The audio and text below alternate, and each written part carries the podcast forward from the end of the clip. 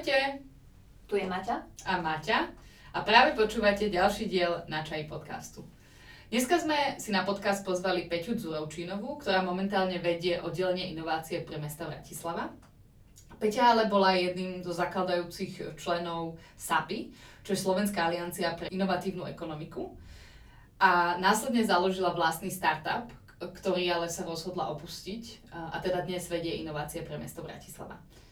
Témy, ktoré s Peťou preberáme, je okrem všetkých jej jobov aj vyhorenie a to, ako zvládala napríklad materstvo a kariéru.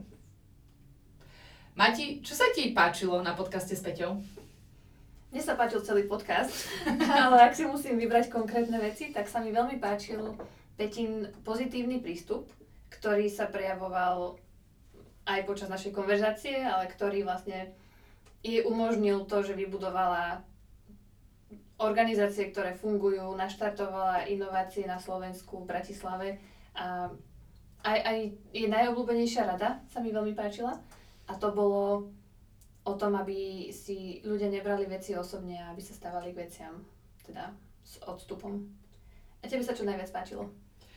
No mne sa najviac páčilo niečo, čo tiež povedala na konci v Rapid Fire a to je, že že to, to heslo, ktorým sa snaží riadiť, ako keby stále sa posúvať dopredu a myslím si, že to je vidno aj na tom jej príbehu, že ona sa ako keby snaží hľadať riešenia viac ako, ako problémy a poukázať na to, ako sa niečo nedá a, a to bolo celkom zaujímavé a myslím si, že to ako keby viackrát je vidno vo viacerých veciach, o ktorých hovorí.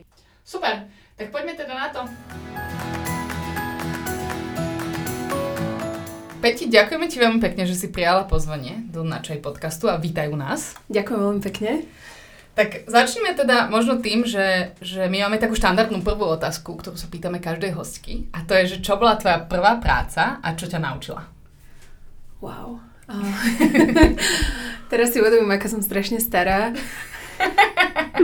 ja som um, začala pracovať ešte keď som mala 15 rokov. Um, moja, naša kamarátky mali eventovú agentúru a ja som si povedala, že veď čo by som sedela doma, tak som začala najprv robiť hostesku a potom som im pomáhala aj s organizáciou eventov a ale ma to bavilo. Bola to fakt veľká zábava, keď človek ešte nemá ani 18 a už tam organizuje ľudí a, a vymýšľa a kreuje, takže to bolo super.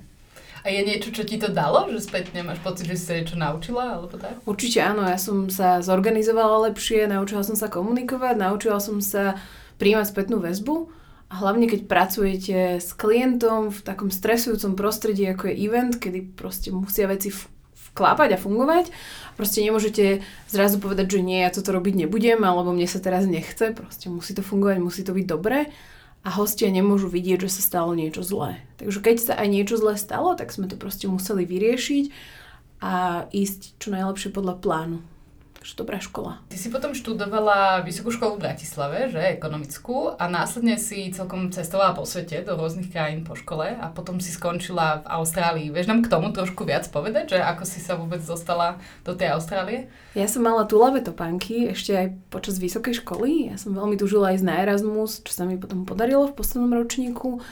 Po konci školy, vlastne ešte predtým, ako sme mali štátnice, som si s kamarátkou zo školy povedala, že a prečo by sme nešli ešte na trochu študovať na letnú školu, takže my sme vlastne zoštátnicovali, že sme na letnú školu. Uh-huh. A potom som si uvedomila, že veľmi chcem vyskúšať, ako práca funguje mimo Slovenska, že ako sa ľudia správajú, ako to funguje, či je ten systém iný, či sa viem niečo naučiť, niečo priniesť domov. Ja som počas celej vysokej školy pracovala, takže som mala v celku predstavu, ako fungujú slovenské firmy a slovenský biznis.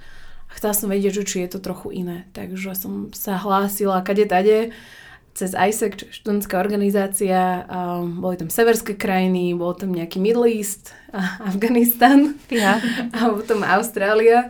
A mama mi povedala, že ma vidí, keď pôjdem do Afganistanu. Som sa povedať, že musí byť rodičia strašne šťastný no. z toho Afganistanu. Takže som sa nakoniec rozhodla ísť do Austrálie. Oni tiež boli takí nadšení, keď si ma našli, tak to bolo také príjemné, že vlastne z Koreji som bola mesiac doma a potom som išla do Austrálie. Čo to bol za job? Že hľadal si nejakú konkrétnu vec? Alebo ti to bolo jedno, skôr ti išlo tú, tú zahraničnú skúsenosť? Chcela som robiť niečo zmysluplné. Um, to je vždycky taký môj leitmotív práce, že keď už niečo robiť, tak buď sa niečo nové naučiť, alebo robiť pre organizáciu, ktorá robí pre mňa zaujímavé veci. A toto bolo novozniknutá asociácia, ktorá podporovala vedu, vzdelávanie, technológie a vlastne predstavenie konceptov, vedeckých konceptov verejnosti. Takže robili verejné podujatia, a mali webovú stránku, začali sme robiť vlastne videá, potom sme mali blogy s vedcami, niečo podobné ako teraz robí Sauka, uh-huh. tak um, toto tam vlastne oni rozbiehali, bolo to už 10 rokov dozadu. Uh-huh. A teda, keďže tu teraz s tebou sedíme, tak si sa zjavne vrátila na Slovensko. Prečo si sa vrátila? Čo bol ten proces? Ako si na tým rozmýšľala? Um, ono to nebol až taký ťažký proces, lebo život v Austrálii je veľmi príjemný. Tam človek, keď má dobrú prácu, tak má veľmi pohodlný život, môžete cestovať, môžete si užívať ten život na pláži, prípadne chodiť na výlety. Ja som bývala v meste, kde všade okolo boli tie najlepšie, jedny z tých najlepších austrálskych um, vinných oblastí, takže wow. víkendy boli jasné. a um, príroda bola neskutočne krásna. Takže ja som si um, povedala, že ešte vtedy vlastne s manželom my sme sa stretli v Austrálii. To tiež veľmi zaujímavá story, že on ma prišiel vyzvihnúť na letisko. Nám sme sa stretli a spoznali. No a my sme sa tak rozhodovali, že či budeme, zostaneme v Austrálii alebo sa vrátime do Európy. A mňa to tak ťahalo naspäť do Európy a na Slovensko, lebo som sa veľa vecí naučila a chcela som vyskúšať, či môžeme niečo dobré vytvoriť aj tuto u nás doma. Uh-huh.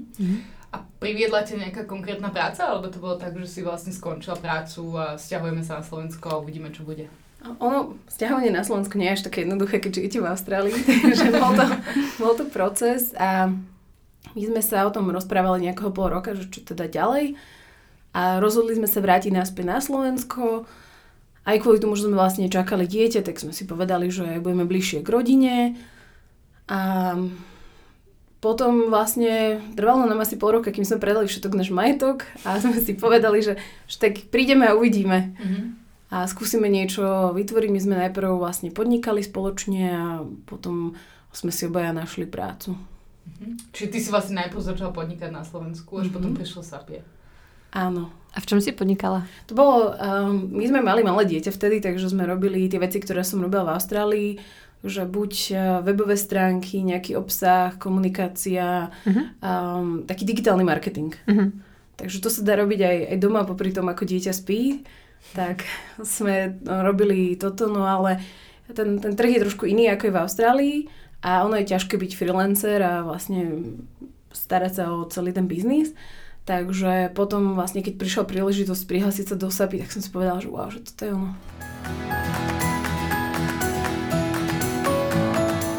Dcera mala pol roka, keď som videla prvýkrát tú pozíciu, ja som si povedala, že hm, poročná materská, čo by sme mohli robiť. Takže um, áno, našla som tú pozíciu, ja som to vyskúšala a tak sa to potom podarilo. Mm-hmm. Vieš nám možno povedať trochu viac o tom, čo vlastne, čo vlastne SAPI robí? No, SAPI, keď uh, ja som sa hlásila na tú pozíciu, ešte neexistovalo. Uh-huh. Um, bola to uh, myšlienka, teda nejaké ciele, ktoré chceli dosiahnuť traja zakladatelia a potrebovali niekoho, kto ich pretaví do nejakej skutočnosti a začne ich realizovať. Išlo o to, aby sme mali kvalitné školstvo, um, aby sme mali startupy, ktoré u nás rastú, vznikajú a chcú preraziť do sveta, takže potom sa z nich stanú scale-upy a veľké úspešné spoločnosti.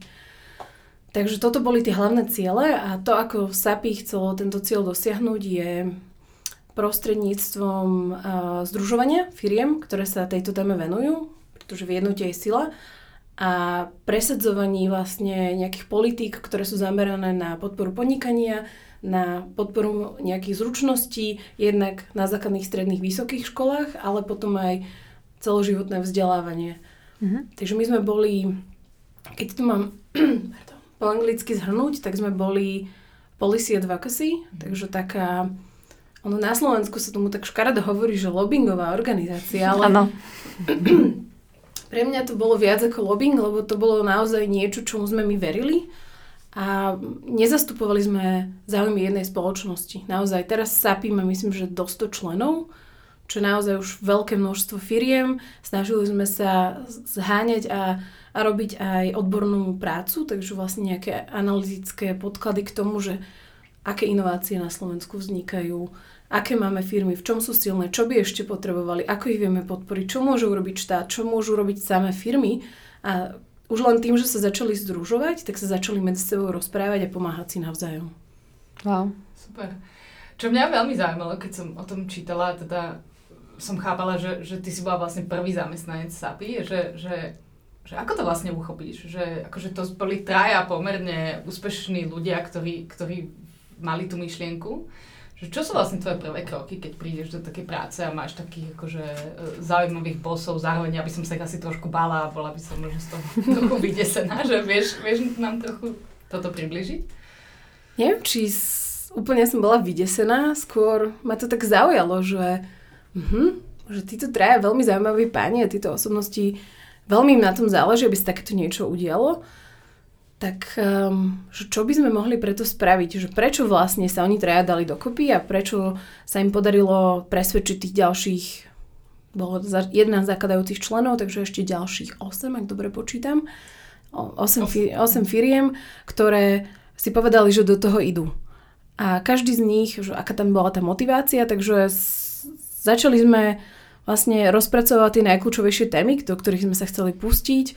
A úplne prvá bola, že založiť organizáciu. Na to, aby sme mohli fungovať a aby sme vlastne vôbec niečo mohli spraviť, tak sme potrebovali založiť organizáciu a tam vlastne trebalo nastaviť celý ten mechanizmus, ako um, sa budeme stretávať, ako sa budeme rozhodovať, ako to celé bude fungovať. Takže to bol taký polročný proces a takisto to bolo také odlupovanie cibule, že postupne spoznávanie vlastne všetkých tých motivácií a toho, že čo sú naozaj tie priority a čomu sa naozaj chceme venovať. Nie, bolo to zaujímavé, musím povedať. Znie to absolútne zaujímavé. um, a čerpala si nejako aj zo zahraničia, že ako vlastne inde také organizácie fungujú, alebo sú v zahraničí vôbec také organizácie? Sú v zahraničí podobné organizácie, ale každá má nejaký svoj možno špecifický špecifické pozadie a to, ako, ako funguje. Veľa z nich má už nejaký, nejaký ten čas a svoju existenciu za sebou. Takže tým, že sme začínali od nuly, tak sme sa pozerali na to, ako nechceme, aby to vyzeralo, ako nechceme, aby to fungovalo a ako zabraniť tomu, aby sme sa stali nefunkčnou organizáciou, že sa zablokujeme. Takže inšpirovali sme sa zo zahraničia, ale skôr sme hľadali um, tým, že musíme pracovať so slovenskými zákonmi, tak sme hľadali vlastne tú najvhodnejšiu formu, ako by tá organizácia mohla mať. A to bola tiež veľmi zaujímavá diskusia, že akým spôsobom sa, sa ubrať, aby sme vlastne boli relevantní jednak na Slovensku, ale potom aj v európskom kontexte. Čo sú nejaké veci, na ktoré si najviac hrdá v SAPI? Výborná otázka. Neviem, podľa mňa celé SAPI tak ako je, že že je, funguje, existuje, že naozaj tí ľudia majú záujem sa stretávať a popri svojich úspešných firmách majú záujem aj rozvíjať Slovensko a pomáhať mu.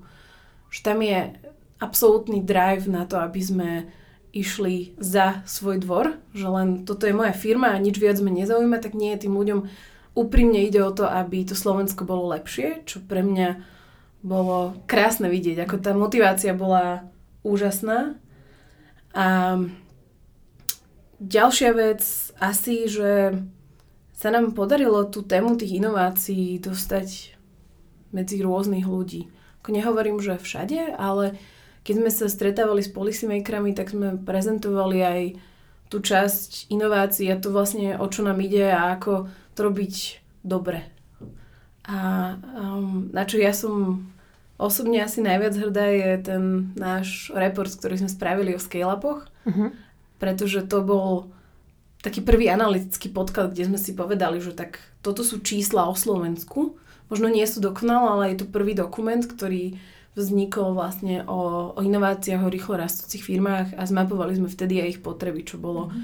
pre mňa um, veľmi zaujímavé. Uh-huh. SAP je vlastne tá hlavná téma tej, tej organizácie, ako vnímam, je, že inovácia startupy. Je to téma, ktorá teba zaujímala už predtým, alebo to prišlo nejako s tým SAPI? Mňa to už zaujímalo dávno predtým, ako my sme... Ja som bola ešte na prvých meetupoch, keď sa na Slovensku, myslím, že 2009 stretávali prvýkrát inovátori a startupy si začal sa o tom rozprávať, keď vznikal spod ak nepoznáte Spot, je to coworkingový priestor, ktorý vznikol ako jeden z prvých v Bratislave a venoval sa aj podpore startupov. Ja som ich stret, uh, sledovala a keď vlastne bolo prvýkrát um, otvorený, myslím, že v prvého pol roka, keď som bola na Slovensku, vtedy z Austrálie, tak som sa prišla pozrieť, lebo v Austrálii predsa len ten ekosystém úplne inak fungoval už. Takže bolo zaujímavé sledovať, ako sa Slovensko vyvíja a v Austrálii som sa tomu tiež venovala. A my sme... Um, tá spoločnosť, pre ktorú som pracovala, sa venovala technológiám vede, takže tam sme sa často stretávali s, aj s inovátormi. Uh-huh. Neboli to tie startupy klasické, ale ja som nikdy nevedela zostať úplne ďaleko od, od biznisu. A čo presne si máme pod, uh, pod pojmom inovácie predstaviť? Výborná otázka. Otázka za milión. ono, inovácia nie je len technologická inovácia. Keď sa pozeráme na startupy, tak sa rozprávame o technologickej inovácii, ale inovácia môže byť aj procesná, prípadne um, inovácia nejakého nového produktu, niečo môžeme vylepšiť, zjednodušiť, takže uh, v našom ponímaní to môže byť napríklad ako tak najjednoduchšie, že prechod z nejakého papierového procesu do digitálneho procesu, to môže byť inovácia. Uh-huh. Mobilné aplikácie sú inovácie, ale a, treba sa zamys- zamyslieť nad tým vždycky, že prečo tú inováciu robíme a ako je efektívna, komu má slúžiť, lebo technológia pre technológiu nedáva zmysel, takže pri akýkoľvek inovácii je to vždycky o tých konečných užívateľoch a o tom, že čo chceme s ním dosiahnuť s tou inováciou a ako mu chceme vlastne vylepšiť život. Vnímaš nejaké zlepšenie toho ekosystému, odkedy si začala v SAPI? Ako keby sú tie slovenské startupy a tie inovácie, že máš pocit, že to je už na Slovensku nejaká téma podobná, tak ako je niekde v zahraničí? Je to u nás téma. Ja, som, ja sa priznam, že ja som spravila taký krok späť od celého ekosystému. A môžem povedať, že, že už je to, je to taká sofistikovanejšia téma, že už sa naozaj Um, keď niekto robí na technologických inováciách, tak tí ľudia si sadnú a začnú na tom naozaj tvrdo pracovať. A už je to menej o tom, že sa len stretávame, rozprávame sa, ale viac o tom, kam to môžeme potiahnuť, od koho sa môžeme naučiť. To, čo ja som si uvedomila, aj keď sme skúšali uh, prejazdy s našim startupom, je, um, domenoví experti alebo ľudia, ktorí naozaj hlboko rozumejú téme, širokému spektru tém, ktorí by vás vlastne vedeli potiahnuť ďalej, prípadne nasmerovať, že touto cestou nechoďte, lebo to nedáva zmysel. Um, takže taká tá hlboká odbornosť v rôznych témach, možno, že je v súkromných firmách alebo v nejakých korporátoch, ale v tých startupoch niekedy chýba a tu si musíme hľadať v zahraničí. Ale vidíme, že tie firmy, ktoré naozaj si sadnú, tvrdo na tom pracujú a nájdu ten svoj níž, tak vedia byť veľmi úspešné. Keď sa pozeráš na Slovensko, že ja mám, aspoň ja mám pocit, tak my robíme pre slajdo, uh, takže, takže mám pocit, že ako keby tie firmy tu pomaly začínajú byť, tie ako keby startupy a tie, ktoré sa vedia aj presadiť v zahraničí, ale je niečo, keď sa možno pozrieš ako keby aj na tú legislatívu, čo, čo vie tomu Slovensku ešte pomôcť, že je niečo, čo nám bráni v tom, aby sme boli ako keby niekde na úrovni Estonska napríklad? Ono je to podľa mňa taký komplexný balíček. My sme teraz napríklad v meste si robili prieskum, že ako obyvateľia Bratislavy vnímajú podnikanie ako možnú um, kariérnu cestu. Snažíme sa zistiť nejaký inovačný potenciál v meste. A tam vyšli veľmi zaujímavé veci, že už podnikanie nie je vnímané ako nejaká kariéra ktorá je, na ktorú sa škaredo pozeráme, že sú to proste nejakí zlodeji, mafiáni, že je to legitímna kariéra, ktorú si môžete zvoliť a môžete naozaj byť úspešní. Hlavne podnikatelia sami medzi sebou si vážia svoju prácu, lebo si uvedomujú, koľko ich času a energie ich to stojí. Ale to, čo nám chýba, sú um, taká tá inovatívnosť v podnikaní. To sa možno, že navezuje aj na to, že, že nemáme takých tých odborných ťahačov, ktorí by nám tieto myšlienky takým nejakým spôsobom nás podnietili, že dobre, tak týmto smerom sa môžeme uberať. A, čo nám možno ešte chýba, čo je krásne, napríklad boli sme v, Est, nie v Estonsku, vo Fínsku sa mhm. pozrieť na Alto univerzite a tam je inovačný hub, ktorý má univerzita, nejakej investori a ešte k tomu aj mesto A oni robia to, že dajú napríklad vedeckému pracovníkovi pol milióna eur na rok a povedia, že, že niečo super si vyskúmal a teraz skús, tu máš balíček peňazí a skús vymyslieť, ako by si z toho spravil komerčný produkt. Keď nie, tak v poriadku, nevadí. Ideme ďalej. A ja nehovorím, že to má byť pol milióna eur, ale a myslím si, že takýto ten štartovací kapitál, kde sú že no strings attached, ja neviem, na Slovensku by podľa mňa stačilo 5 až 10 tisíc eur, uh-huh. Kde by bola cieľená podpora niekoho, kto by toho človeka smeroval, že nie je to o tom, že si kúpiš teraz nové auto, ale je to o tom, že to investuješ cieľene do svojej firmy a môžeš proste pol roka na tom pracovať, lebo máš tu nejaký balík peňazí, ktorý ti dá nejaký životný štandard. Tak to by veľmi pomohlo. Takže tá nejaká tá odborná pomoc, um, prepojenie so skúsenými podnikateľmi alebo s odborníkmi z praxe a nejaké tie peniaze na úvod. Ty si spomínala, že si mala malé dieťa, keď si prišla na Slovensko a teda došlo, išla si do SAPI. Um, ako si to zvládala celé? To je taká ťažká otázka, no. Tak človek zvláda to, čo proste musí. Hmm. Neviem, to bolo... Um, Jedna, jedna z vecí, prečo som nemala nejaké extrémne výčitky, keď som dieťa ani neročné dávala do jaslí, bolo o tom, že ona sa strašne nudila doma. Ona bola taký, taká neposledná. Už, už keď sme chvíľku sedeli, tak bola taká, že a čo ideme robiť a poďme medzi, medzi ľudia. Áno, nevedela ešte rozprávať, ale bolo to také, že, že bolo vidieť na nej, že sa nudí. Potrebuje spoločnosť. A ja som nie ten človek, ktorý dokáže niekoho entertainovať 24-7. Ja Proste ja to nedokážem, priznám sa. A myslím si, že aj pre ňu je dobré, že mala vlastne nejaké spoločenské aktivity. My sme počas tým, že ja som vlastne freelancovala, odkedy sa ona narodila, takže my sme spochodili aj na meetingy a medzi ľudí a hrala sa s detičkami. Všetci sa s ňou mojkali a zrazu, keď by mala zostať doma, tak ona nechápala, že čo sa stalo, že kde odišla celá tá dedina, ktorá sa mňa teraz starala. To by mojkala.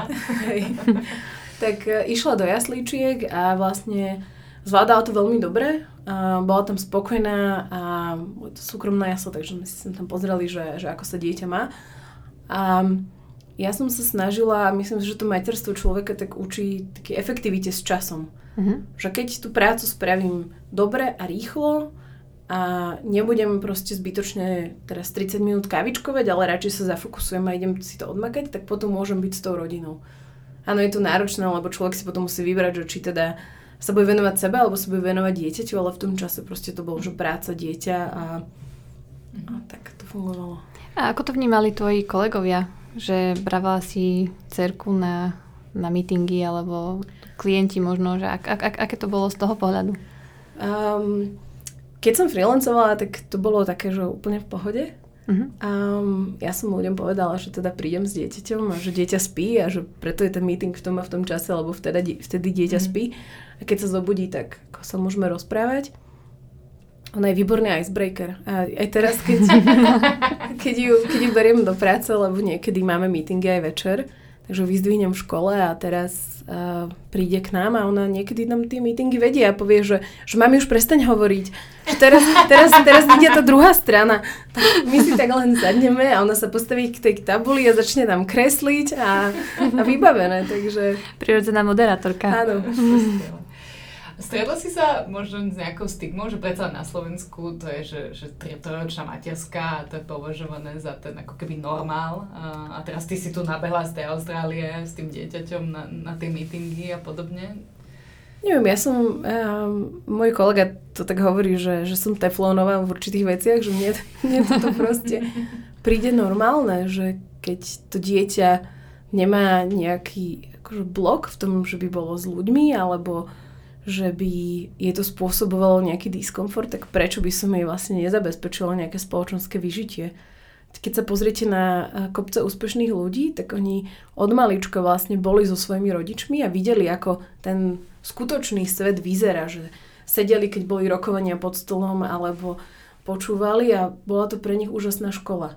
A ja to vnímam aj na mojom dieťati, že pre ňu je to, nie je to niečo, čo by jej prekážalo, skôr jej to pomáha, ju to baví, ona má rada ľudí a to, že niekomu to môže prekážať, tak Ako, ja im ich názor brať nebudem, ale znamená, že sa mu nejakým spôsobom budem podriadovať. Keď ideme naspäť k tomu tvojmu SAPI, ty si tam vlastne bola dva roky, že? Pokiaľ, tri roky. Tri. Um, si potom teda už vedela, že, že, že je tvoj čas naplnený, alebo ako, ako vlastne došlo k tomu koncu tvojej, tvojej kariéry v SAPI? Áno, SAPI um, bola že náročná jazda. Bolo to úžasné, ale veľmi náročné a hlavne skombinovať to s tým, že áno, starám sa aj o dieťa, my sme vtedy riešili byt, sme ho prerábali, takže ja som nemala že skoro žiadny čas pre seba, na relax a keď človek pracuje priveľa a nemá čas sa zregenerovať, tak sa to niekde ukáže. Hm. Takže ja som si tak... Došla som na koniec mojej, mojej batérie, zrazu bola vybitá a uvedomila som si, že potrebujem pomôcť. Um, ja sa veľmi teším, že v tom čase sme sa, to bolo ešte na začiatku, fúha, no nejakého roku sme sa s Adelkou Zabražnou stretli. Ona zvažovala, že sa vráti na Slovensko a ja som uh, videla, že by bola výborný člen týmu. Takže sa mi ju podarilo presvedčiť, aby prišla k nám. A potom, keď už som videla, že jej to vlastne ide a že, že vie byť viac ako plnohodnotná náhrada toho, čo som rozbehla, že bude tú organizáciu nechať raz ďalej a že je schopná ju rozvíjať, tak som si povedala, že môžem spraviť ten krok dozadu a venovať sa chvíľku sebe, lebo som to veľmi potrebovala. Čo boli tie signály, ktoré ti hovorili, že, že asi si už vybila tú baterku a že víkend ju nenabije? Um, asi najväčší je, keď človek nevie prestať myslieť na prácu ja som mala všade so sebou počítač, telefón takisto. Um, snívalo sa mi o práci, ja som vymýšľala, že čo budem v práci robiť na druhý deň a ako vyrieším túto otázku. A potom človek zrazu uvedomí, že nemyslí na nič iné. A v práci som trávila veľmi veľa času, už som bola unavená, už som nebola efektívna, bola som veľmi, na angličtine má krásne slovičko grumpy. Aha. A, a už som sa nevedela dostať z toho z toho takého kola, kde už proste človek sa nevie namotivovať, byť lepší, neviem čo proste, bolo toho priveľa. Je to taký ten, ten pocit, keď ja neviem, niekto vás sklame a taký, taký ste down celý, tak, tak konštantne takto. Hm. Bol nejaký moment, keď si si to uvedomila, že to vlastne takto máš? Lebo ja si viem predstaviť, že keď si akože v tom kole, tak proste ideš jak tam myš a vlastne si v tom hamster wheel a neuvedomuješ si úplne, že, že v tom si, že má si nejaký moment alebo niekto, kto ti niečo povedal, keď si si uvedomila, že aha, vlastne toto nie je v poriadku? Asi ich bolo viacero tých momentov. Um, bolo pár priateľov, ktorí mi povedali, že som hnusná. Keď už mi moji blízki ľudia povedia, že som odporná, hnusná, tak si hovorím, že... Hm? Je čas sa zamyslieť? Je čas sa na tým zamyslieť, áno. A myslím si, že to bolo aj viac tým, že dieťa malo pocit, že sa jej nevenujem, čo je pre mňa náročné, lebo aj teraz, keď um, pracujem veľa, tak sa snažím, že spolu trávime čas, že máme svoj ten, ten quality time a je to len, že s ňou a si to naozaj užívame. A toto tam veľmi chýbalo a už to začala pociťovať aj ona a ja som ako si povedala, že stačí. Čo boli tie kroky, ktoré si spravila potom, keď si odišla zo SAPy, že vedela si, že, že čo treba urobiť na to, aby som si dobila tú baterku? Ja som si povedala, že, že nemôžem zobrať, nemôžem skočiť um, z kaluže pod odkvap, Takže nemôžem ro- zobrať rovnako náročnú prácu, keď som veľmi chcela. Potom človek skončí ako CEO. Ale um, dala som si nejaký ten čas na premyslenie. Zase som sa vrátila k tomu, že, že dobre, tak môžem freelancovať, môžem um, robiť, využiť tie veci, ktoré som sa v SAPI naučila, pomáhať firmám, ktoré, ktoré mám rada, ktorým môžem nejakým spôsobom pomôcť. A potom som ten čas využívala na, na čítanie. Ja som si zobrala víkend, čo som išla sama niekam do mesta a na výlet a proste som si sadla, čítala som si knihu, dala som si kávu a povedala som si, teraz to budeš dve hodiny sedieť a nikam sa nepohneš, aj keď ťa budú mrle žrať. A tak sa naučiť znovu oddychovať a vypnúť. No a potom sme sa postupne, keď už som začala mať aj mentálnu kapacitu na to, aby som sa pozerala po iných veciach, keď sme sa začali rozprávať vlastne s mojim bratrancom o Freji a že či by sme ju vlastne vedeli robiť. A tak sme to postupne začali rozvíjať, ale nebolo to také, že by sme 24 hodín nad tým sedeli, ale išlo to tak postupne pomalšie. Ako si vedela, že už si ready sa do niečoho znova pustiť? Vo mne sa zobudí taká um, zvedavosť. A je tam, mám energiu dlhšie ako dve hodiny. Mm-hmm. Takže takto postupne prichádzalo. Tak áno, zvedavosť je asi najlepší indikátor. Že zistíš, že to nie je, že sa musíš do toho nútiť, mm-hmm. ale že si taká, že... Presne. Mm-hmm. A čo sú možno nejaké, ty ste napísala aj veľmi pekný článok pre Forbes, ale teda rozhovor pre Forbes, to nevyhorený. Um, a čo sú možno dneska nejaké veci, ktoré ti pomáhajú, aby si do toho znova nespadla? No tak tú prácu, ktorú robím teraz, tak to je tiež veľmi náročná. Pracujeme veľa, ale už si naozaj dávam pozor, um, aby som napríklad víkendy sa snažíme ísť na lyže, kde proste, keď lyžujete, nemôžete písať e-maily Proste to nejde. Človek lyžuje. Alebo je v prírode, ideme sa niekam prejsť. Um, chodívam s mojimi bratrancami na výlety do Malých Karpát. Um, chodíme túto po kopcoch. Nie je tam signál. Nemôžem vám zvoniť telefón. Takže v tomto je to pekné. Takže nájsť si také tie um, aktivity, kde človek um, nemusí byť stále za počítačom, venovať sa sebe aj, aj svojmu telu, nejaké tie fyzické aktivite, ráno si zacvičiť, teraz keď už je krajšie počasie, tak chodiť do práce na bicykli, čo je úplný oddych. Ja som aj v Austrálii chodila každý deň na bicykli do práce, takže je to niečo, čo človeku tak vyčistí hlavu, dobré a kvalitné jedlo. Že naozaj ja som um, taký veľmi dátovo a, a evidence-based človek. Tak teraz pred pár týždňami, mesiacmi bolo na Guardiane podcast o, o tom, že ako Um, vegetariánska strava signifikantne znižuje váš risk nejakých civilizačných chorôb. A ja som si to na sebe, tak rada na sebe experimentujem, takže ja som experimentovala aj s tým, že jesť menej mesa a viac zeleniny a, a nájsť tú stravu, ktorú, ktorá mi dá to optimálny, ten optimálny výkon. Takže toto je niečo, s čím sa ešte hrám a je to, je to super, proste jesť zdravé jedlo, doma si niečo navariť, hýbať sa, čítať knižky a proste niekedy len tak byť. Ty si spomenula Freju. Mohla by si nám predstaviť, že čo vlastne Freja, aká, odkiaľ prišla tá myšlienka a čo to vlastne bolo, alebo teda je? No, myšlienka úplne prvotná prišla, keď si štyria chalani povedali, že chcú vypočítať riziko neplodnosti žien matematickým vzorcom. Fíha. Hej. Existuje niekde ten vzorec? Máme, neviem, že či tá stránka je ešte vonku, ale spravili sme taký, taký odhad, že um, identifikovali sme faktory, ktoré najviac ovplyvňujú plodnosť a dostali nejakú tú váhu a potom vlastne na základe týchto faktorov si viete vypočítať, aká je približná plodnosť, neplodnosť. Je to naozaj len odhad, lebo na to, aby človek zistil, potrebuje aj krvné a iné vyšetrenia. Uh-huh. Ale um, bolo to o tom, že my sme uh, sa začali rozprávať, jedna moja veľmi dobrá kamarátka ginekologička a pracovala vlastne s pármi, ktoré trpia neplodnosťou. Uh-huh.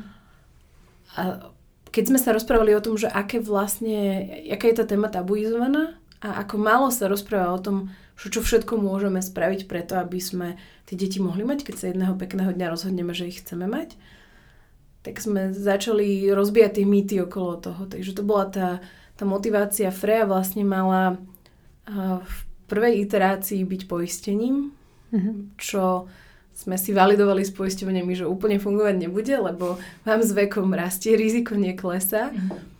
A druhá bola vlastne taký um, taký guide alebo, alebo partner, ktorý vlastne ženu prevedie tými úskaliami toho, že keď plánuje rodinu, že na čo všetko sa potrebuje pripraviť, aké sú možno tie časové rámce a potom hovoriť o tých mýtoch, ktoré sa týkajú možno liečby a umelého oplodnenia a podobne. Uh-huh. Vy ste sa s Frejou dostali do nejakého nemeckého akcelerátoru však. Vieš nám k tomu povedať viac, že ako to vlastne prišlo a ako taký akcelerátor vyzerá? No my sme, toto bolo práve tá um, jedna naozaj živá skúsenosť s tým, že my sme chceli zistiť, ako túto tému uchopiť. A máte doktorov, ktorí vám o tom povedia, máte poisťovne, ktoré hovoria o možno zdravotnom poistení alebo riziku ale nemáme tu experta, ktorý by sa možno venoval takýmto medicínskym novinkám prepojeným s poistením. Takže my sme sa vlastne prihlásili do akcelerátora v Mníchove, keďže Mníchov je hub poisťovníctva a snažia sa hľadať inovácie v poisťovníctve. Tak sme sa tam prihlásili, prečo nie, vyskúšame, sme sa hlásili kade tade. Mhm. A potom sme vlastne sa stretli s desiatimi veľkými poisťovňami, naozaj poisťovne, ktoré sú aj na Slovensku a sú celosvetovo. A začali sme sa rozprávať o tom, že čo by sme chceli vytvoriť a či by malo zmysel s, vlastne s nimi spolupracovať. Tak nás do toho uh, akcelerátora vybrali a tam sme vlastne 3 mesiace pracovali na, na tom, že ideme rozvíjať Freju, aby sme vlastne vedeli spraviť uh, pilot s poisťovňou. Uh-huh. A to vtedy ešte chcela byť ako keby produkt poisťovne, alebo už, už tam sa to zmenilo na ten... Ono, Freja stále vie byť produkt poisťovne. Um, v Nemecku experimentujú s tým, že, že by robili poistenie nie pre jedného človeka, ale pre skupinu ľudí, tak aby sa tí ľudia medzi sebou motivovali k tomu, aby žili zdravšie. Hlavne keď sú to nejaké zdravotné poistenie, že predstavte, že my tri sa stretneme a každá z nás dáva 20 eur mesačne na poistenie. Ale vy nechcete, aby tých 60 eur, ktoré sa tam nahromadia za ten jeden mesiac, zobrala len jedna z nás, keď bude potrebovať liečbu. Chceme, aby to bolo rozdelené nejak spravodlivo a chceme sa motivovať k tomu, aby sme žili čo najzdravšie. Takže mm-hmm. dalo by sa to riešiť aj takýmto skupinovým poistením, kde sa spoluje, neviem, 10 ľudí, ktorí sa medzi sebou motivujú na to, aby žili zdravšie, aby chodili na pravidelné prehliadky, aby sa ten problém identifikoval ešte skôr, ako prastie do niečoho, čo bude vyžadovať veľmi drahú liečbu. Uh-huh. Takže toto je jedna z možností, ale to, čo sme my vlastne chceli pilotovať, je taký guide pre ženy, že vlastne, bo keď sa oni starajú o svoje zdravie, tak o fertility, o svoju plodnosť, tak sa vlastne vo všeobecnosti starajú o svoje zdravie uh-huh. celkovo. Takže je to výhodné pre poisťovňu a, my sme im vlastne identifikovali možnosť, hovorili sme aj o, mrazení vajíčok napríklad, že keď tá žena má záujem pracovať, že má 30 a povie si, že chcem ešte pracovať 5 rokov, ale v 30 má úplne inú kvalitu vajíčok ako v 35 Takže môže spraviť to, že OK, poisťovňa mi buď prekrie alebo zaplatí časť tej liečby, alebo si mi zabezpečí že um, pôjdem do kvalitnej kliniky a zaplatím si to sám, alebo si to platím z toho poistenia a potom môžu mať dieťa s oveľa kvalitnejším genetickým materiálom, čo v konečnom dôsledku je dobré aj pre tú poisťovňu, lebo keď sa narodia deti, ktoré majú nejakú, nejaký defekt, tak v konečnom dôsledku to padá na tú poisťovňu, že musí pokrývať liečbu. Mm-hmm. A ako to potom teda išlo ďalej tým akcelerátorom, že ako, ako to pokračovalo? No, my sme... Uh, vtedy to bolo veľmi náročné, lebo sme vlastne jednak dávali dokopy tým, my sme nemali žiadne um, financovanie, my sme si to platili vlastne z vlastného. A tie ďalšie startupy, čo tam boli, už mali nejakú investíciu, lebo v Nemecku je oveľa jednoduchšie nájsť proste investíciu. Aj keď za niekým prídete proste s myšlienkou, akože že máte tým, tak dostanete proste nejaký, nejaký seed capital veľmi jednoducho. Hmm. A u nás um, je to náročnejšie, takže sme uh, vlastne investovali do toho vlastné peniaze a tým, že sme nemali nejaký ten buffer, tak sme všetci ešte pracovali v nejakej inej práci, aby sme vedeli vlastne liať peniaze do toho startupu. Takže potom, ako sme skončili v akcelerátore, tak sme diskutovali s tými poisťovnými, že tak dobre, ideme robiť pilot.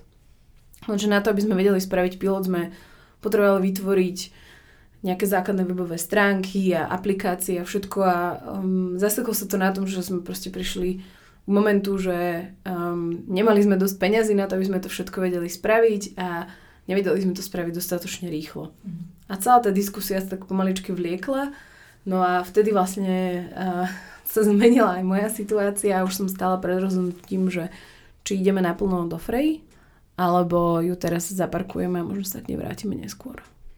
Toto rozhodnutie bolo, že si to zaparkovala. Vieš nám možno povedať, že aký je ten proces? Že ja si viem predstaviť, že tým, že na tom pomerne veľa pracuješ, ideš do Nemecka, dávaš do toho vlastné peniaze, že to asi nie je úplne jednoduché rozhodovanie. Um, no nie je to jednoduché rozhodovanie, ale je to ako um, s každým... Na, teraz si to viem tak živo predstaviť, že v práci vlastne pripravujeme prototypy a vytvárame nové nápady, ktoré by sme chceli realizovať. Proste niekedy sa tie nápady nezrealizujú, takže musíme byť dostatočne komfortní s tým, nechať ich ísť alebo opustiť ich. Nie je to až také ľahké, ale ja som to brala ako výbornú školu. Že ja som sa v, počas toho procesu veľmi veľa naučila. Jednak o medziludských vzťahoch, jednak o tom, že ako manažovať nechcem povedať, že komplexnú organizáciu, ale komplexný systém. Máte rôznych stakeholderov, máme vlastne firmu, o ktorú sa treba starať, ľudí, ktorých nevieme úplne zamestnať, ale chceli by sme ich mať, takže je to, je to veľmi náročné, ale aj, aj dobrá škola, čo, čo vlastne sú priority, ako ľudí motivovať, ako manažovať peniaze, čo všetko nepotrebujeme. takže ako nebolo to až, ako bolo to náročné ešte stále ako je to téma, ktorá ma veľmi zaujíma a keď sa stretávame, tak sa o tom rozprávame, že či sa tá situácia zmenila a či by sme vlastne sa vedeli tomu venovať aj v budúcnosti. Možno áno, možno ten čas príde, kedy to už nebude taká náročná téma, lebo sú startupy, ktoré sa tomu venujú, ale aj tak je to téma, ktorú nevyťahnete len tak príčo aj s kamošmi. Že, no ty ako, čo tvoja plodnosť? že stále sa ľudia tak na to mm, tak sa tak stiahnu, že a prečo sa ma to pýtaš? Mm-hmm. Takže mm, je úplne iná situácia, iná keď sa toto pýtate človeka zo západnej Európy. A my sme mali diskusie aj s mužmi, ktorí hovorili, že že sme s ženou na IVF a potom sme si adoptovali dieťa a v pohode, veď nie je problém. Že u nás je to veľmi mm. tabuizovaná téma, že ten, ten predel medzi východom a západom je aj v týchto kultúrnych otázkach veľmi silný. Momentálne vedieš inovácie pre mesto Bratislava. Ako si sa k tomuto jobu dostala? Ja teda chápem, že to je oddiel, alebo neviem, ako sa to vôbec volá, ale, ale department, ktorý je nový. Um, ako to vzniklo? Ako si sa k tomu dostala? To je tiež taká zaujímavá story. Um, ja som vlastne na meste spolumocníkyňom primátora pre inovácie. Je to nová pozícia, ktorá vlastne vznikla s tým, ako prišiel Matúš do úradu. A my sme ešte so skupinkou ľudí um, v pláne B, čo bolo veľmi dávno, to ešte som bola v STAPI, napísali, že, že mesto by sa malo zaoberať aj inováciami, vzťahom s univerzitami, vzťahom s firmami, podporou inovačného ekosystému a potrebuje na to dedikovaného človeka a dedikované oddelenie. To sme tam doslova napísali, je to niečo, čo sme v tom čase a ja za to ku nepostavím kedykoľvek, že je to kľúčové pre mesto, pretože inak, keď sa inovácie neriešia centralizovania, neriešia sa v jednej osobe s rozpočtom, s ľuďmi, s kompetenciami, tak sa proste rozplynujú v priestore a nikdy sa k ním nejakým strategickým spôsobom nepristupuje. Čo je potom problém, pretože sa venujeme všetkým iným témam, ktoré sú oveľa horúcejšie ako inovácie. No. Keď, a keď si prišla do tejto role, tak ako si vedela, že ako to uchopiť? Že bolo to niečo úplne nové a teraz ty si mala túto možnosť? Tak bolo to, bolo to veľmi podobne ako v SAPI alebo vo Freji, že vlastne stavíme na zelenej lúke. A neviem prečo, ale mňa tieto role veľmi bavia. Um, je to celkom vidieť. no už mám track record. Um, ja som sa párkrát s mestom ešte stretla, keď sme sa rozprávali o tom, že ako mesto môže podporovať podnikateľské prostredie, ešte keď som bola v SAPI. Mm-hmm. Aj e, keď sme sa rozprávali, keď bol vlastne mestský hackathon a o uvoľňovaní dát a podobne. No a potom, keď som tam vlastne prišla, tak prvé, čo bolo, tak som si chcela zmapovať, že aká je tá situácia na meste, čomu sa mesto venuje, čo sú prioritné oblasti, možno aké má strategické dokumenty, aké projekty bežia. No a potom sme začali hovoriť o tom, že čo by mestom v rámci inovácií malo robiť. A na tom sme začali pracovať a hlavne sme sa začali otvárať. Pre mňa to bolo kľúčové si byť ochotný a schopný sadnúť si nechcem povedať, že s kýmkoľvek, ale áno, s kýmkoľvek. A hlavne s tými kľúčovými hráčmi, že začať sa aktívne rozprávať s univerzitami, s osávkou, s firmami, veľkými, malými, hovoriť o tom, že čo v meste oni potrebujú, aké majú možno očakávania, manažovať tie očakávania a takisto povedať, že čo to mesto potrebuje od um, inovácií, aké má očakávania, aby tie inovácie vlastne v meste dokázali fungovať je to možno abstraktne, ale potom sme to vydestilovali na také tri témy. A čo sú teda tie tri témy? um, tri témy, alebo také tie úrovne. Jedna je strategická, že mať um, stratégiu um, v zahraničí sa to volá Smart Specialization. To volám, že inovačná stratégia, to vlastne ten prístup toho mesta, že ako mesto pristupuje k inováciám, ktorým sa venuje, ako tie inovácie mu pomáhajú naplňať tie ciele, ktoré si určilo. Na tomto dokumente pracujeme, to súčasťuje napríklad aj ten prieskum, ktorý sme spomínali, ale aj um, výskum, ktorom sa venujú univerzity a podobne, akých študentov chceme prilákať, aké firmy tu máme, aké odvetvia chceme, aby vyrastali v Bratislave a podobne. Potom ideme na takú aplikačnú rovinu, a čo je Mestské laboratórium, kde na základe tých našich strategických priorít testujeme, pilotujeme rôzne projekty v meste, a vyhodnocujeme, či sú efektívne a či má pre nás vlastne zmysel tieto projekty zavádzať do praxe ako, ako niečo, ako new normal. Mm. A potom sa venujeme digitálnym službám, že ako môžeme vlastne tie digitálne inovácie prinášať do mesta, ako môžeme jedno, zjednodušovať život obyvateľov a tú skúsenosť z toho mesta. Mm-hmm. A tam tiež sme sa začali vlastne otvárať a učiť sa nové veci. My už teraz 6 mesiacov máme program z Bloomberg Philanthropy za Harvardskou univerzitou, kde sa učíme s desiatimi ľuďmi, naozaj rôznymi z rôznych oddelení, o tom, že čo je design thinking a celým tým procesom od identifikácie nejakého problému, validácie s obyvateľmi a potom návrhu riešení. Mm-hmm prototypovaniu až k nejakej, um, nejakom portfóliu riešení, ktoré vieme vlastne implementovať a ako vieme tieto problémy, ktoré sme si identifikovali, riešiť. A je to jednak, učíme kolegov nové prístupy a jednak uh, si robíme vlastne portfólio projektov, ktoré môžeme teraz začať realizovať. Jasne. Si povedal, že jedným z tých krokov je validácia s občanmi a to ma teraz len hrozne zaujíma, že ako, ako validuješ veci s občanmi, že Bratislava je naše najväčšie mesto. No, um, online, offline. Mm-hmm. A, a keď si hovoríme o napríklad digitálne služby, robili sme s Butterfly efektom. Pre tých, ktorí nepoznajú Butterfly efekt, je to program, ktorý bol založený top firmami z digital biznisu a vzdelávania najskôr ako akadémia a teraz sa snažia umožňovať spoločnosťam spolupracovať medzi sebou a so školami a zlepšovať Slovensko. V minulom kole dopravnú aplikáciu oni počas procesu, to čo bolo pre nás najkľúčovejšie je si potvrdiť, že áno, občanom na týchto features alebo na týchto uh, ja neviem, ako sa features povie po Ja inak som strašne zlá v prekladaní angličtiny, takže ti nepomôžem, ale... Nepozraj sa na mňa. um, takže ako, ktoré vlastne tie kľúčové, kľúčová funkcionalita, uh. um, ktorú potrebujú vlastne mať v tej aplikácii, aby pre nich bola zmysluplná. Takže oni robili rôzne prieskumy, uh, robili papierové prototypy, ktoré si testovali s ľuďmi, až sme sa dostali k nejakej štvrtej verzii aplikácie, ktorú sme ponúkli beta testerom. Uh-huh. A ja som s takým maličkým srdiečkom do toho išla, že dobre, tak možno 20 ľudí sa nám prihlási. Nakoniec sa nám prihlásilo skoro 1600 ľudí, wow. ktorí si stiahli aplikáciu a si aj otestovali ju. Takže pre mňa to bolo, že neuveriteľné vidieť, že tí ľudia o to majú záujem a dali nám tú spätnú, dali nám ten čas, tú energiu, tú spätnú väzbu, aby sme potom vedeli tú aplikáciu ďalej rozvíjať. Takže toto je ten, ten digitál.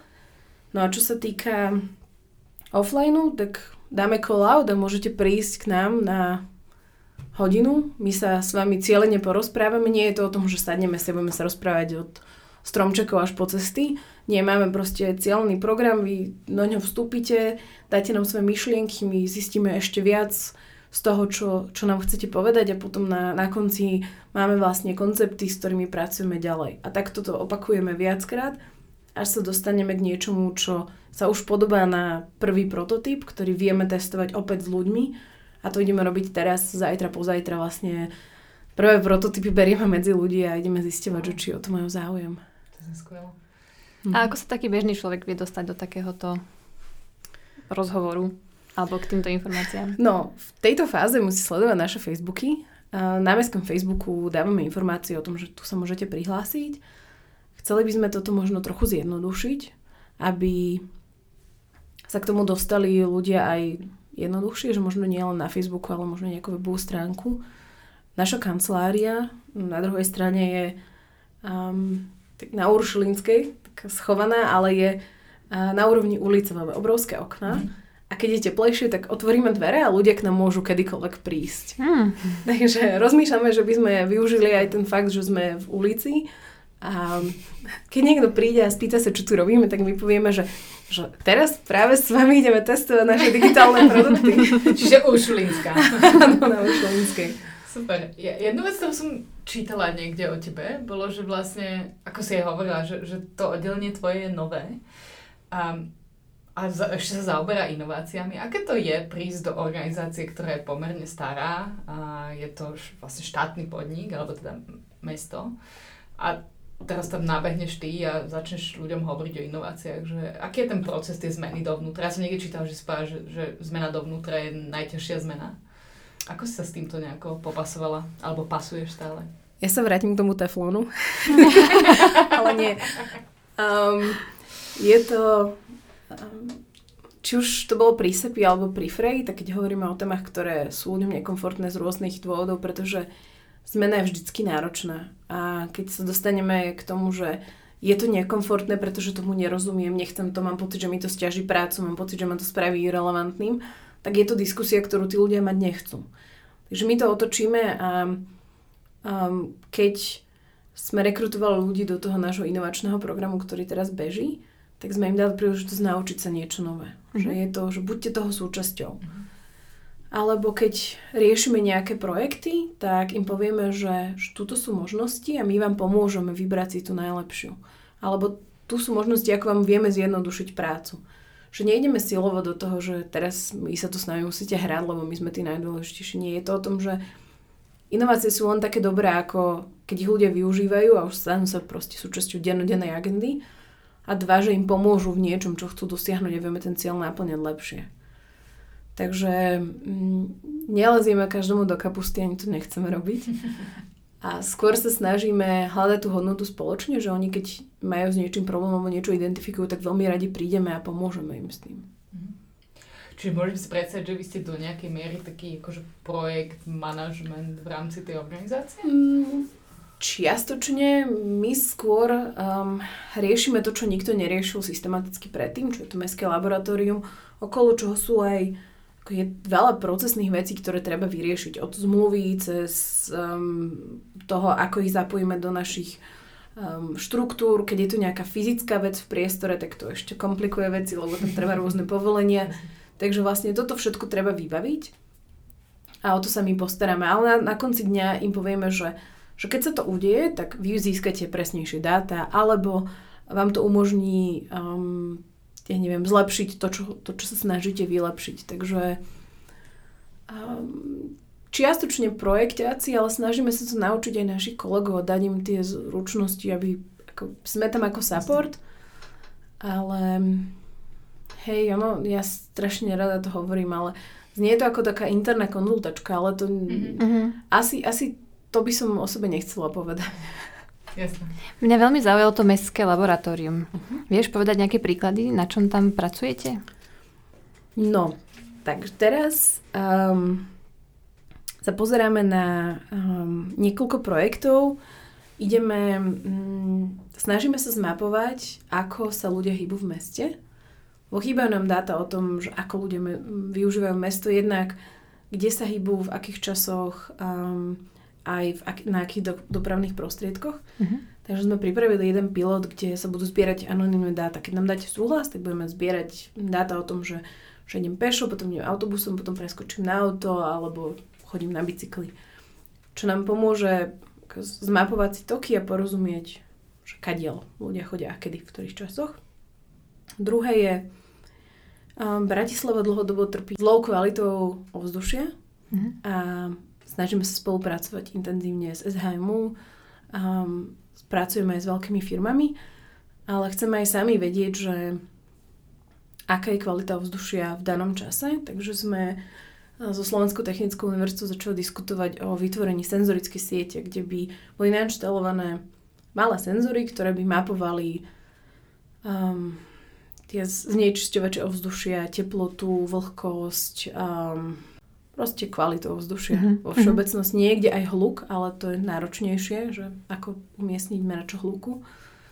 A týmto spôsobom vlastne pokryjeme celú Bratislavu. Možno Mhm. to nebude kvalita SHMU, ale minimálne budeme mať indikátor, že v tejto zóne treba sledovať niečo intenzívnejšie, že niečo sa tu deje. A potom my môžeme povedať, že keď budeme umiestňovať merače, tak vieme, že v niektorých lokalitách, ktoré sú exponované, na to musíme pracovať intenzívnejšie. A potom môžeme pripravovať opatrenia Mhm. spolu aj s mestskými časťami.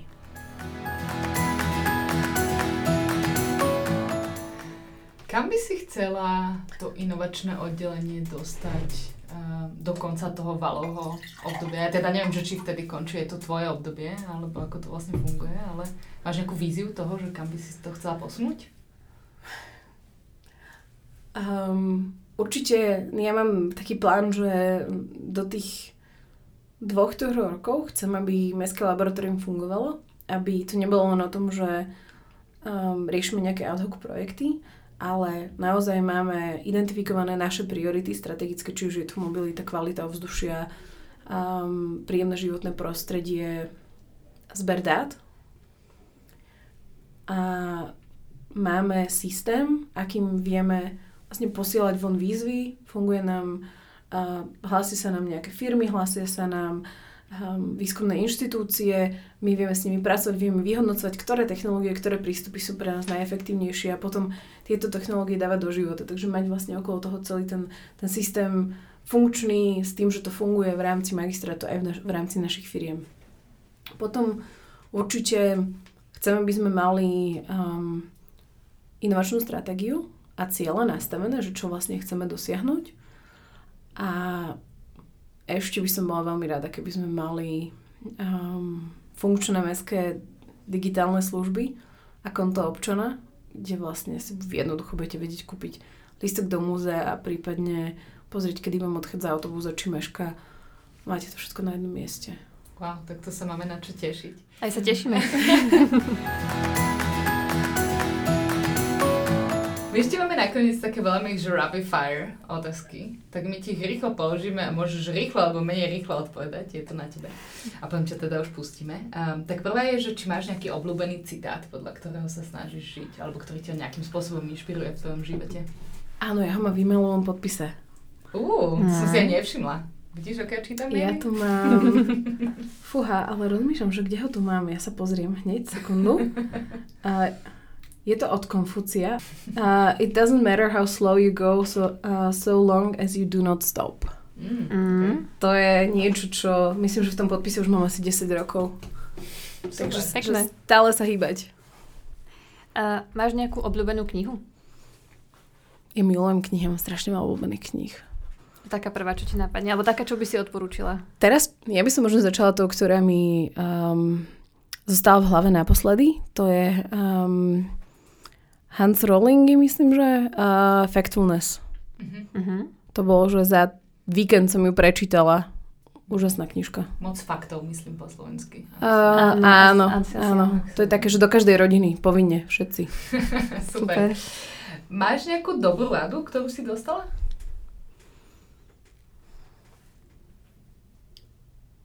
Neviem. Um, Keď nemáš, kľudne skipnime. možno, že Asi najlepšia rada je, že, že príliš sa neriešiť. Sam... Nie, že buď, ako treba vnímať potreby aj iných ľudí, ale, ale zase nie všetko je o mne, že proste za, zamyslieť sa nad tým, že to keď niekto niečo povie, tak to nemusí byť absolútne o mne, že to mm. môže byť skôr o ich pocitoch, nastavení a že nebrať si to osobne. Super. To je výborná rada. Máš aj takú, možno teda otočiť tú otázku, že nejaká najhoršia rada, ktorú si niekedy dostala? Ja na najhoršie veci zabudám. to, znie, to znie ako dobrá rada. Správne. Um, máš niečo, čo chceš na svet zlepšiť? Mhm, áno. um, niekoľko vecí, ako ja som taký uh, neustály zlepšovač. Chcem sa viac venovať športu a akože, tak lepšie žiť ešte, viac športovať a možno, že niekedy vedieť lepšie spomaliť, že niekedy viem byť akože taký malý zajko na všetkých, takže tak pom- pomalšie. Uh-huh, A čo si na sebe najviac vážiš? Také tvoje silné stránky. Asi najviac ten, ten pozitívny prístup, že hľadáme cestu vždycky, aj keď je to náročné, aj keď ma tí ľudia môžu nahnevať, ublížiť, ale proste rozhodneme sa, hľadám tú cestu, inak by som nerobila ani jednu tú z tých prác, ktorú som robila doteraz. Je to o tom, že vždy je tam tá cesta a pre mňa je to zaujímavé ju hľadať. Uh-huh. Super, tak my ti budeme držať palce, nech ti ten pozitivizmus vydrží a nech teda Bratislava je plná skvelých inovácií, na ktoré sa môžeme tešiť. A ďakujeme ti, že si tu teda bola s nami. Ďakujem za pozvanie, bolo to príjemné. Ďakujeme. Tak toto bol ďalší diel podcastu na čaj s Peťou Zrovčinovou. Ak máte nejaké nápady na zlepšenie, alebo ak máte niekoho konkrétneho, s kým by ste chceli si vypočuť rozhovor, tak nám napíšte. Nájdete nás pod na na Facebooku alebo Instagrame. Veľmi sa tešíme na vaše ohlasy.